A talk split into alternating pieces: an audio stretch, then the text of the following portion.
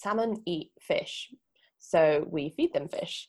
And where do we get that? Base, exactly. So we get that fish from from the ocean. So you're basically still contributing to overfishing because you have to feed them so much fish to, to get them to the right size. It's all of the kinds of fish that we could eat ourselves.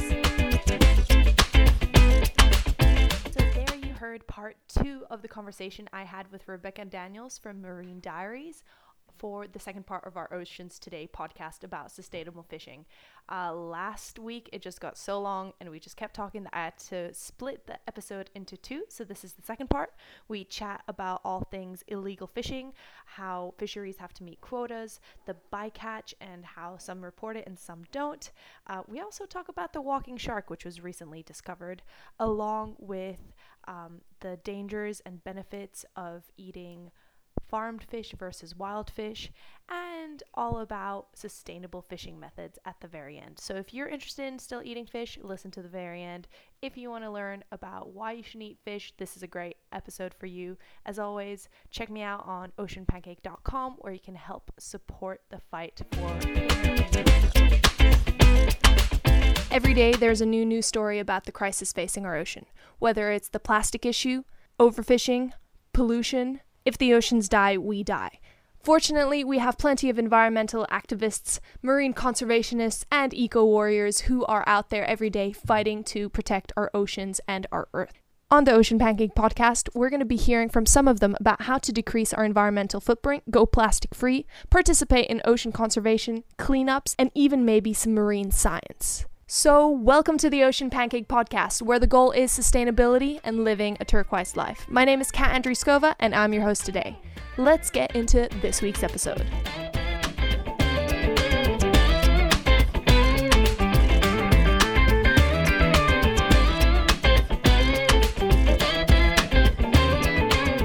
Continuing on, um, in terms of why the fishing kind of industry is mostly unsustainable, of course, or eating fish is unsustainable is because unfortunately a lot of it is unregulated. So I was reading somewhere where quite a scary amount of the fish that ends up in our legal functioning markets is actually caught illegally. So could you kind of shed some light on why this happens? Yeah. Well, so basically how much of the planet the oceans cover mm-hmm. and how much kind of jurisdiction that countries have over their oceans, uh, which is usually something around uh, 12 nautical miles around mm-hmm. their coastline. Um, so, not much. No, not much. Um, and then, you know, you might also have some control over your continental shelf. So, in the UK, um, you know, we can fish in the North Sea, but also kind of Scandinavian countries can as well. Um, but in the high seas, which is where kind of no country really has any jurisdiction at all, mm-hmm. it's kind of a tragedy of the commons kind of scenario where yeah. um, every, everyone's there, everyone wants as much as they can get, and it just causes absolute chaos. Um, I was doing some reading around this, and I think there there has been kind of regulate it a little bit. Um, so if you're fishing um, in international waters, uh, mm-hmm. you're meant to be able to um, sign up to the regional fishy, fisheries management organizations, um, which is basically made up of um, nations that surround the high seas. Um, but if you think about how vast the high seas are and yeah. how much effort and money it would cost to kind of police and enforce any kind mm-hmm. of regulation, um, that that's the issue really. Um, so most of the regulations are through things like imports, um, which is where the things where um, quotas come in, um, which is so like when a fisheries a, a fish fishing boat kind of comes into port, they have to say we have you know x number of this type of fish or this this weight of this type of fish um, and then that's recorded Mm-hmm. Um, and generally, if you're over quota, you would be fined um, or something like that, which is kind of why we touched upon earlier. Like, there's so much bycatch and people throw stuff away. Um, some countries um, you have to declare your bycatch. Um, so that's good because it means that we can kind of track it. Um, but it doesn't necessarily mean that they still have to keep it. um, yeah. Yeah, so it's there. There are regulations, but they're all quite different, um, and somehow people still kind of manage to fish quite illegally. So, um, in one example, um, when I was doing my master's degree, uh, we did a field trip um, to Wakatobi National Park in Indonesia. Mm-hmm. Obviously, it's a national park. You would think that there would only be kind of subsistence fishing because there are people who live there who need to fish and eat. Um, but you would regularly see kind of like a a foreign fishing boat come in and like put a big net out, catch loads of fish, and then leave. And it's just like, oh, well, this is a national park. So yeah, what are you doing? That, how is that happening? But like, because like there's no enforcement, or mm-hmm. you might also have kind of designations. Um, even around the UK, you we have all these you know marine protected areas but you can still trawl fish in them or you can still you know dig dig a, a well for a, an oil like an oil field. Um it's just insane. There's they kind of designate these areas but there's not really that much stopping anyone from doing anything in them.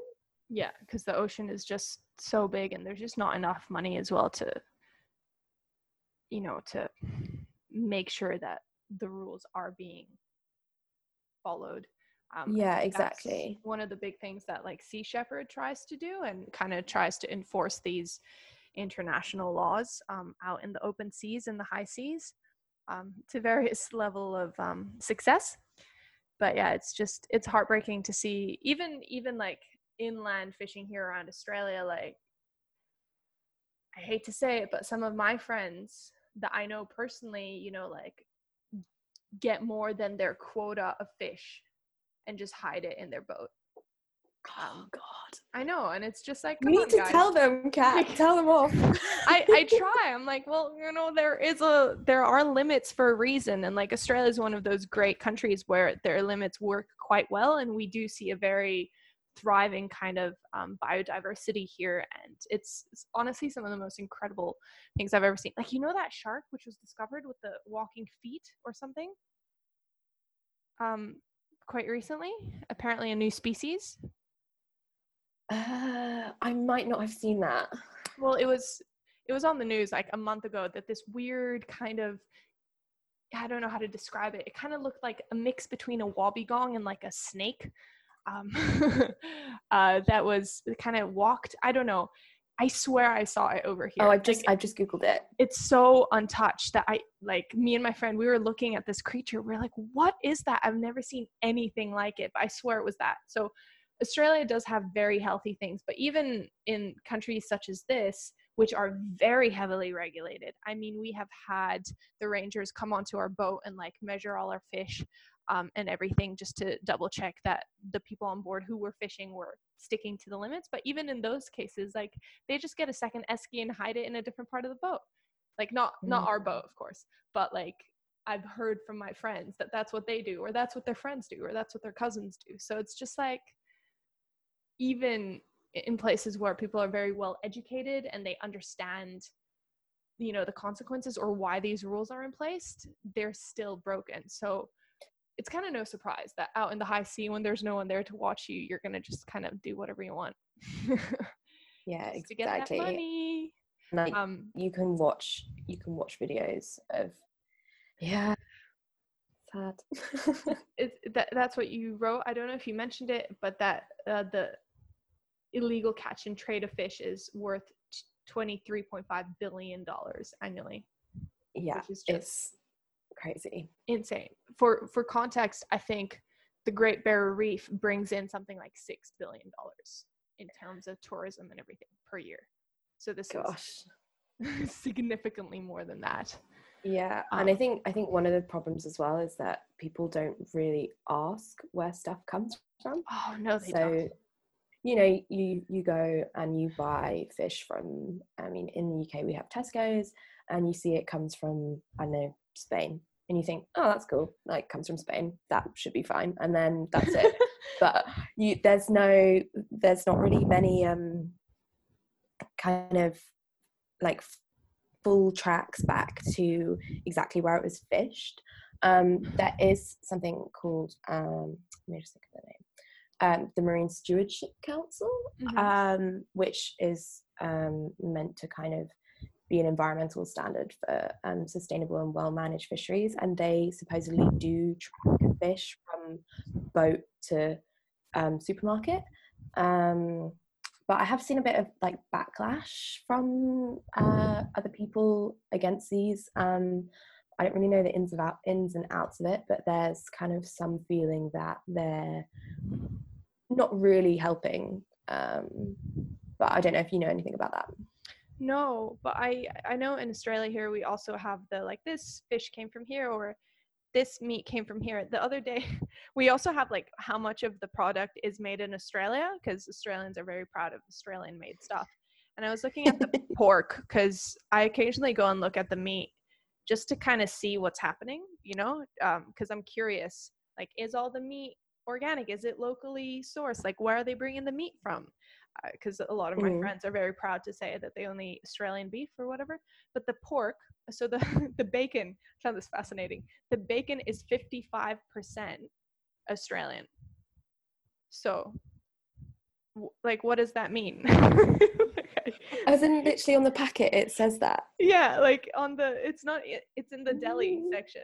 Like it just, you know, all of the things have like, you know, the beef is like 100% Australian. They're very proud of that. But the the pork is 55. Like, what does that mean? Does this mean they- like, Does that mean like different slices are from different places? And I don't know. Together, or like or did they like bring the pig halfway through its life to Australia and finish feeding it here? Like, I don't understand. So like, all these things also make me very like suspicious. I'm like, who who decides this stuff? You know what I mean? And like the, the thing like you're should saying, the fish is from Spain.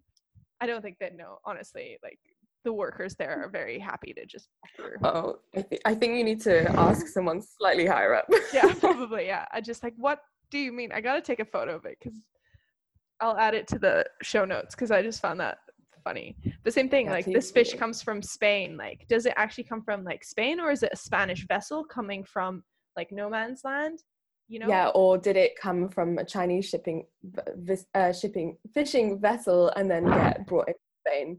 Yeah. So Did it even come from Spanish waters? exactly. Was it just packaged in Spain? yeah, like what does this mean? So many questions. um, I have a lot of friends though who tell me because I bring it up sometimes, like, "Hey guys, like, don't buy fish in shops." Um, I have I have a good friend Fiona, and she, I mean, anytime she goes into a house and she opens a cupboard and sees canned tuna, she like loses her mind. Think she's a very calm and loving person, but as soon as she sees canned tuna, she just loses it. She's like, "You can't. Why? It's 2020 or 2019. Like, how can you still be buying canned tuna?" um, and there's a lot of my friends who you know are into conservation sustainability and they'll be like don't worry about it i only buy fish fish farmed food um, fish farmed fish is that how you say it um, yeah, I'd say so. fish fish farmed fish so could you kind of enlighten us a little bit more about what fish farming is and is it a better solution to wild caught So, um, fish farming basically is um, it can be marine and it can also be freshwater. Um, but Mhm. basically, they put kind of like a big cylindrical tube um, into some body of water, whether that's the ocean or a very big river, um, and they kind of put all of the fish in there. Um, usually they're kind of um, bred in captivity as well, so they'll get all of the, the eggs and they'll fertilize them, and then they'll have like the fish fry and they'll feed them loads um, until they basically become like adult fish that they can then just take out and um, kill basically to be sold. Um, so basically, in terms of this happening in marine ecosystems, um, they tend to be quite close to the shore, um, just for accessibility Mhm. um, reasons. Um, and that kind of causes a lot of issues because if you think about if you think about things like how we farm um, animals on land um, and you think about battery battery hens um, chickens uh, that are really really kept really close together they have really low like health um, the, the meat uh, or the eggs is actually not as good quality um, you probably have to give them loads of antibi- antibiotics you have to feed them um, they poo everywhere um, some of them like get diseases and that spreads like wildfire because they're also close together. All of those issues also happen in fish farms. Um, so if you think about the fact that a fish farm is in open water if you put food in there some of it's going to dissipate into the surrounding Mhm. environment if you put antibiotics in there something's going to kind of spread out to the surrounding environment if there's a disease in there that's going to spread out that all of the their poo is going to come out of that net and go somewhere either onto the benthic environment directly below where that stationary net is or Mhm. Uh, you know it will spread out in the water column. So basically they're not incredible. Um, and the main thing really that is the problem with farmed fish is um, so what what kind of um, farmed fish do your friends eat? Like what uh, species of fish?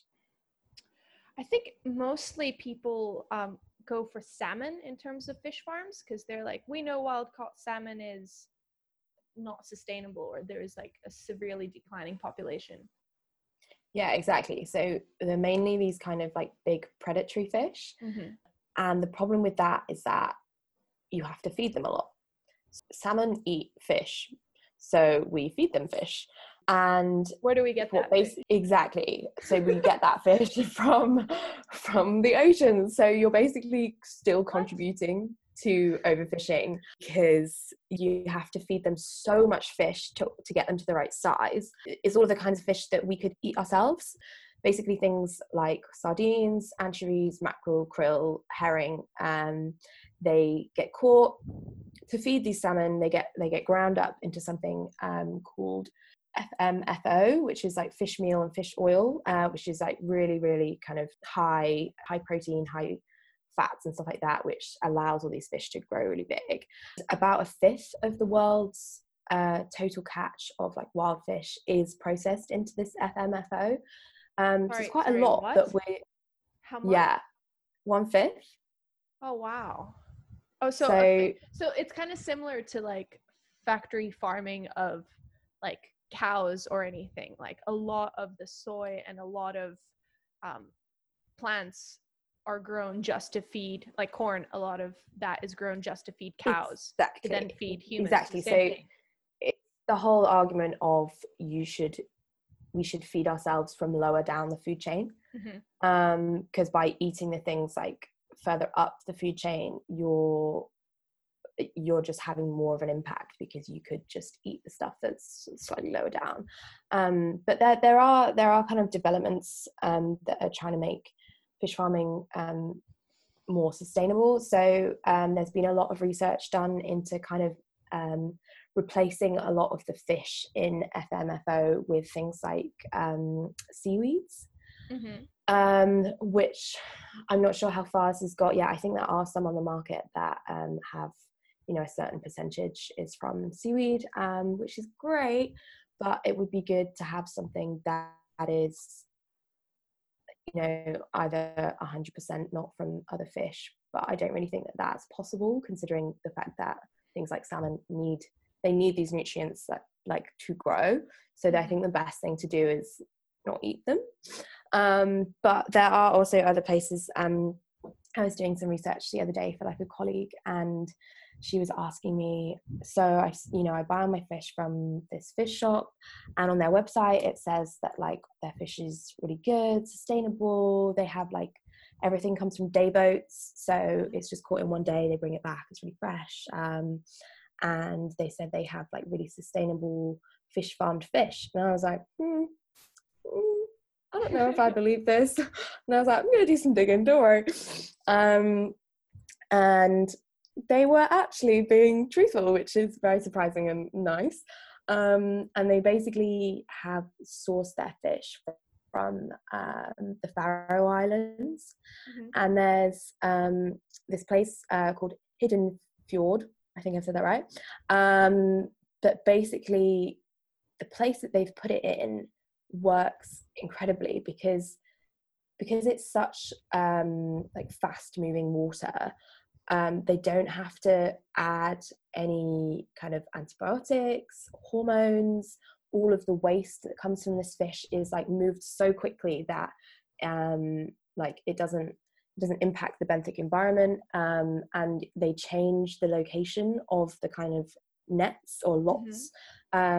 um, every so often and they let one go like fallow uh, so similar to kind of rotating fields and letting okay. the ecosystem like underneath um, these fish nets kind of um, recover um, and then because of the speed of the currents um, they basically get really really really nice salmon because they're having to swim against all of these um, currents and are building up all of their muscles um, and to be honest, it's one of the most sustainable methods I've seen. Um, you can read all about it. They're quite like um, transparent in how everything works. Um, so I can send you the link, but it was honestly incredible. Like I am a massive skeptic when it comes to people greenwashing about stuff. Um, yeah. And I was impressed.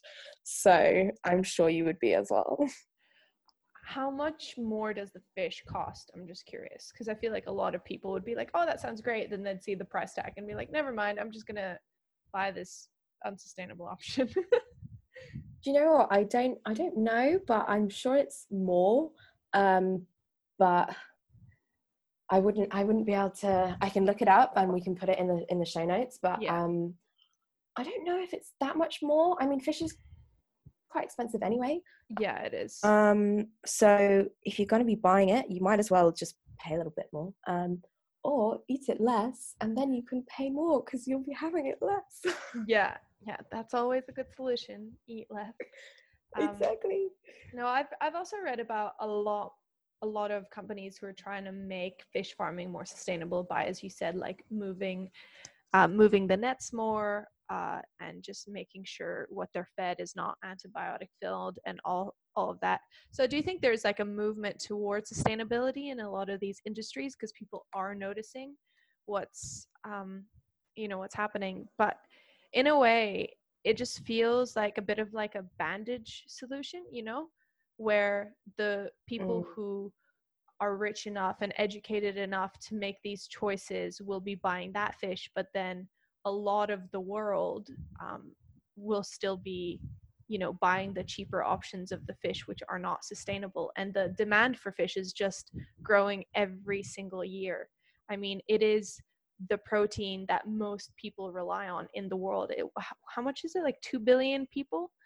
Like something like that yeah. Something insane uh, for like almost daily protein like uh, and that's also the crazy thing. A lot of like poorer countries now can't afford to even buy the fish from their own seas because of the increasing prices i don't know it just i think we should go back to the days where we ate meat like once a week have it as the sunday tradition or whatever because like we don't need it that much and it's yeah. just it's um so that's kind of my um uh, eat it, don't eat it, or then eat it once a week as one of the options for making fishing more sustainable. Do we have yeah. Other kind of solutions that people can do, or what can be done?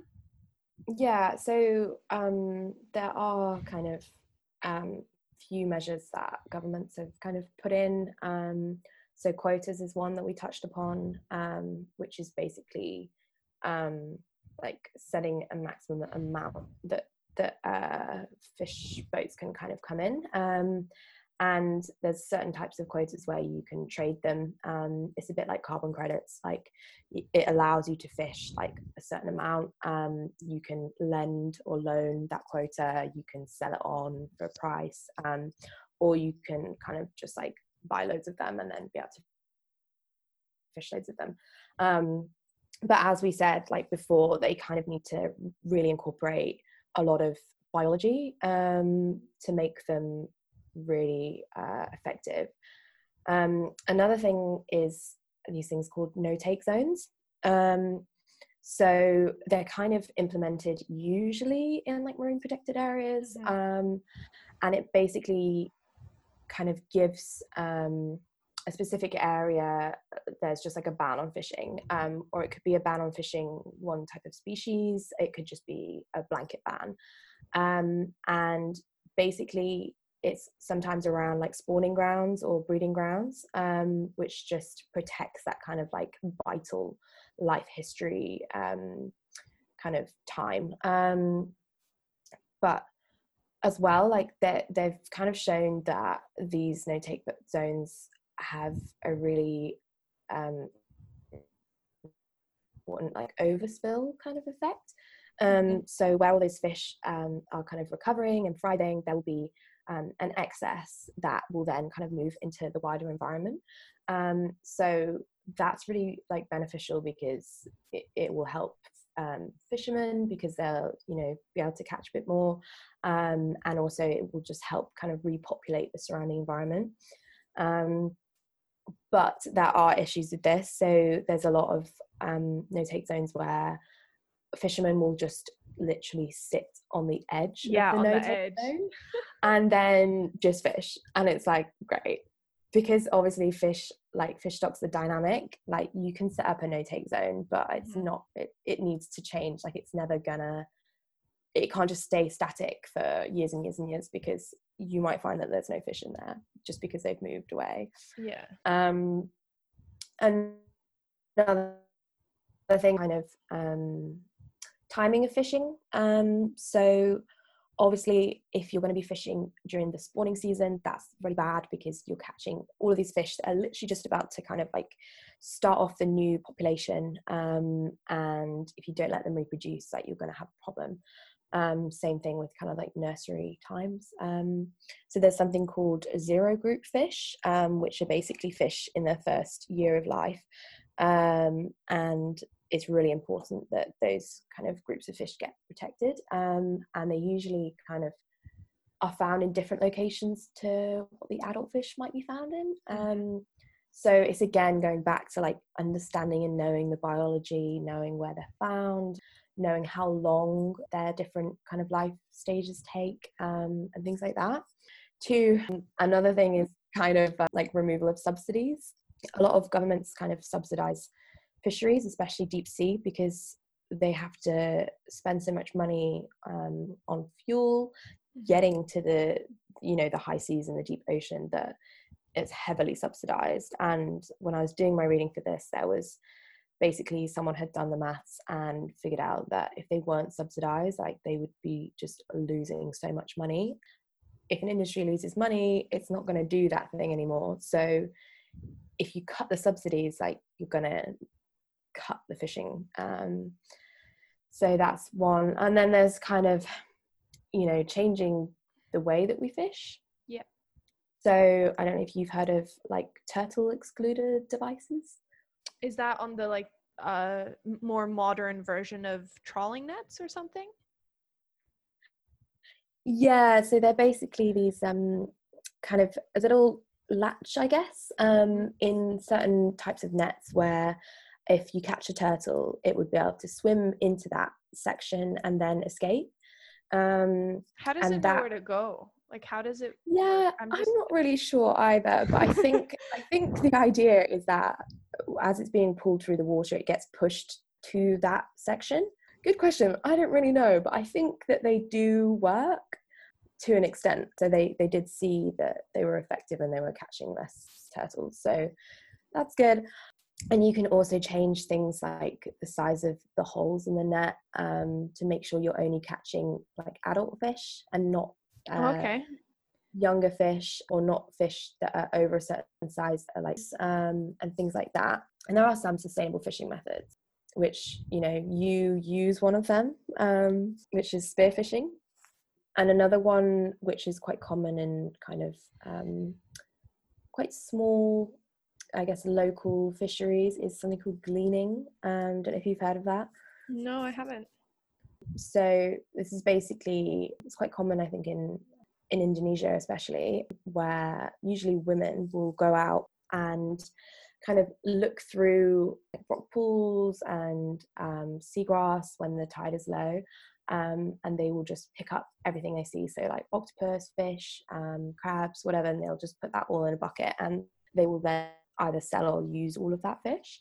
Mm-hmm. There's there's pole and line, which is a lot of kind of I think tuna um, caught with pole and line, um, which basically is similar to um, just normal recreational fishing, but they're obviously like targeting a certain species um, and selling it, but it's a lot less. You catch a lot less in the same amount of time as if you were using a big net.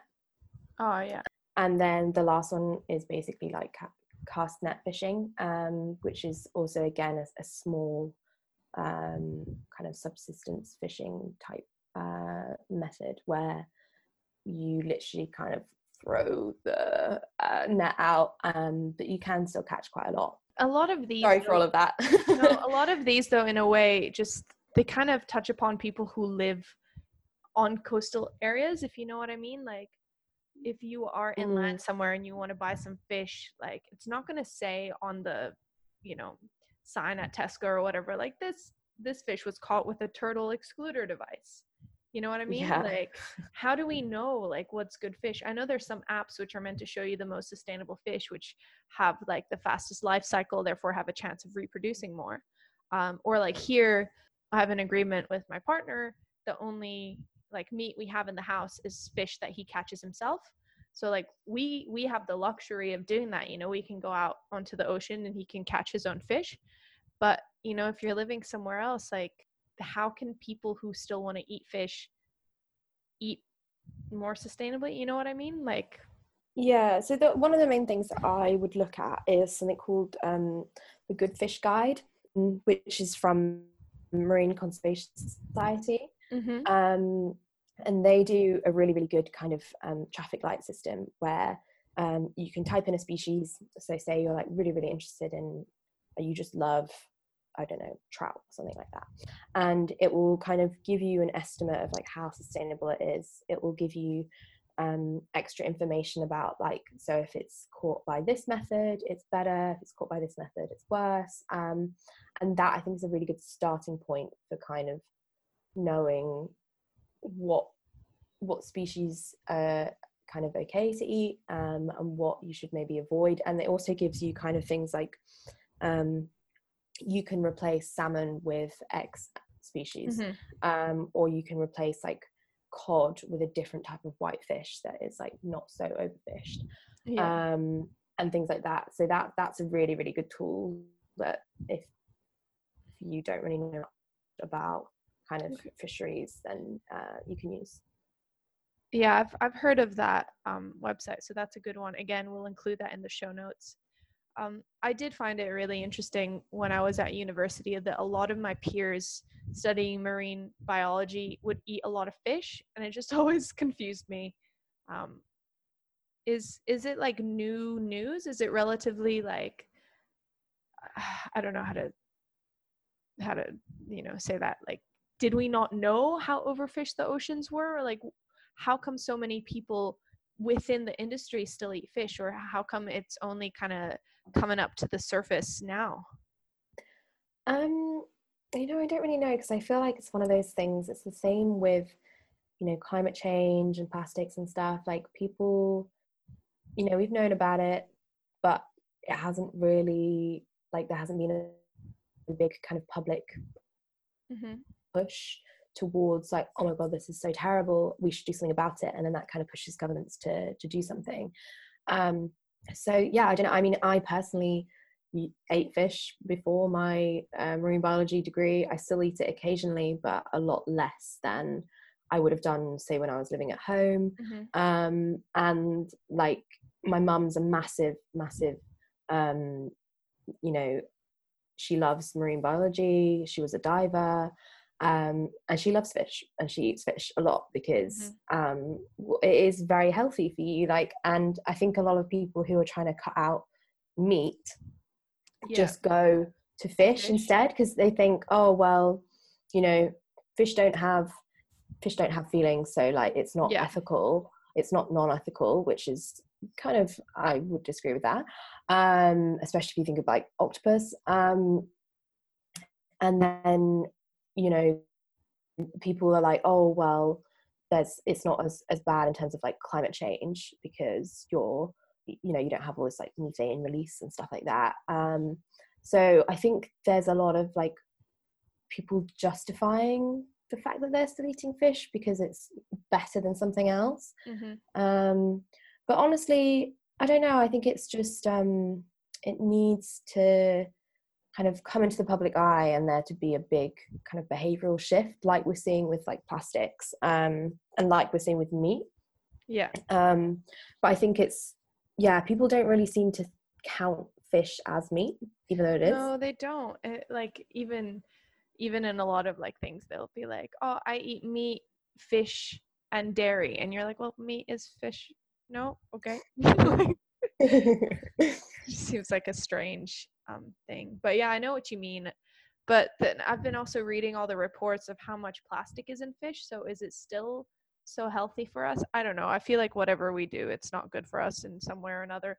Have you seen The Good Place? There, I just love the way they break it down. Like anything you do in this world has some sort of negative impact on something else just because we are living such an interconnected life um, Mm. that you know our electronics and everything come from all over the world with mines who knows where and it's hard to keep track. Yeah it is hard. Um i think the main thing to do is just one thing at a time um if you're trying to like really really change your behavior because it's quite if, if you change too much at once like you're never going to stick to it. Mm, definitely.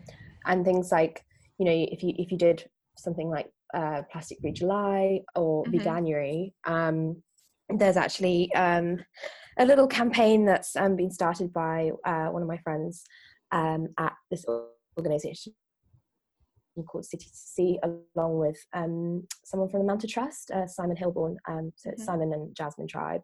They've set up um, Fish Free February, um, which carries on very nicely from Veganuary. Um, and it's basically you can sign up and pledge um, to not eat fish for one whole month.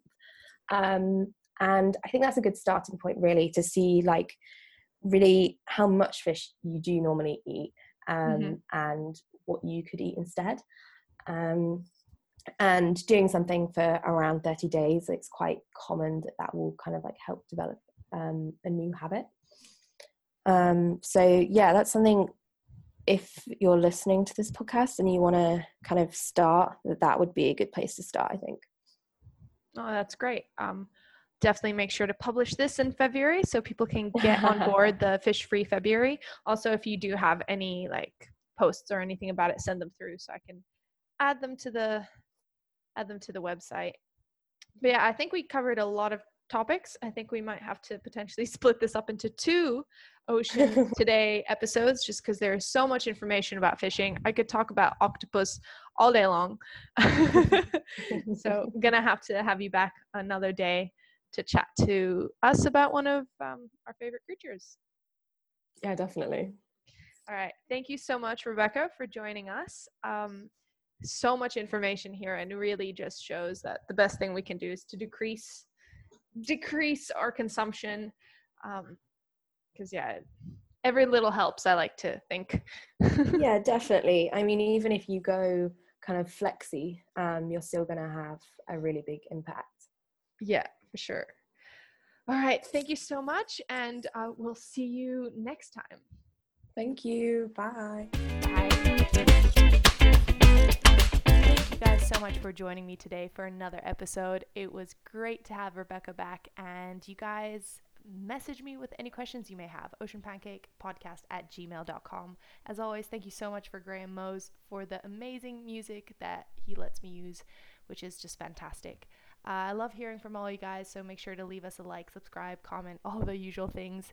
And yeah, shoot me a message if there's anything you'd like to hear us talk about. See you guys next time.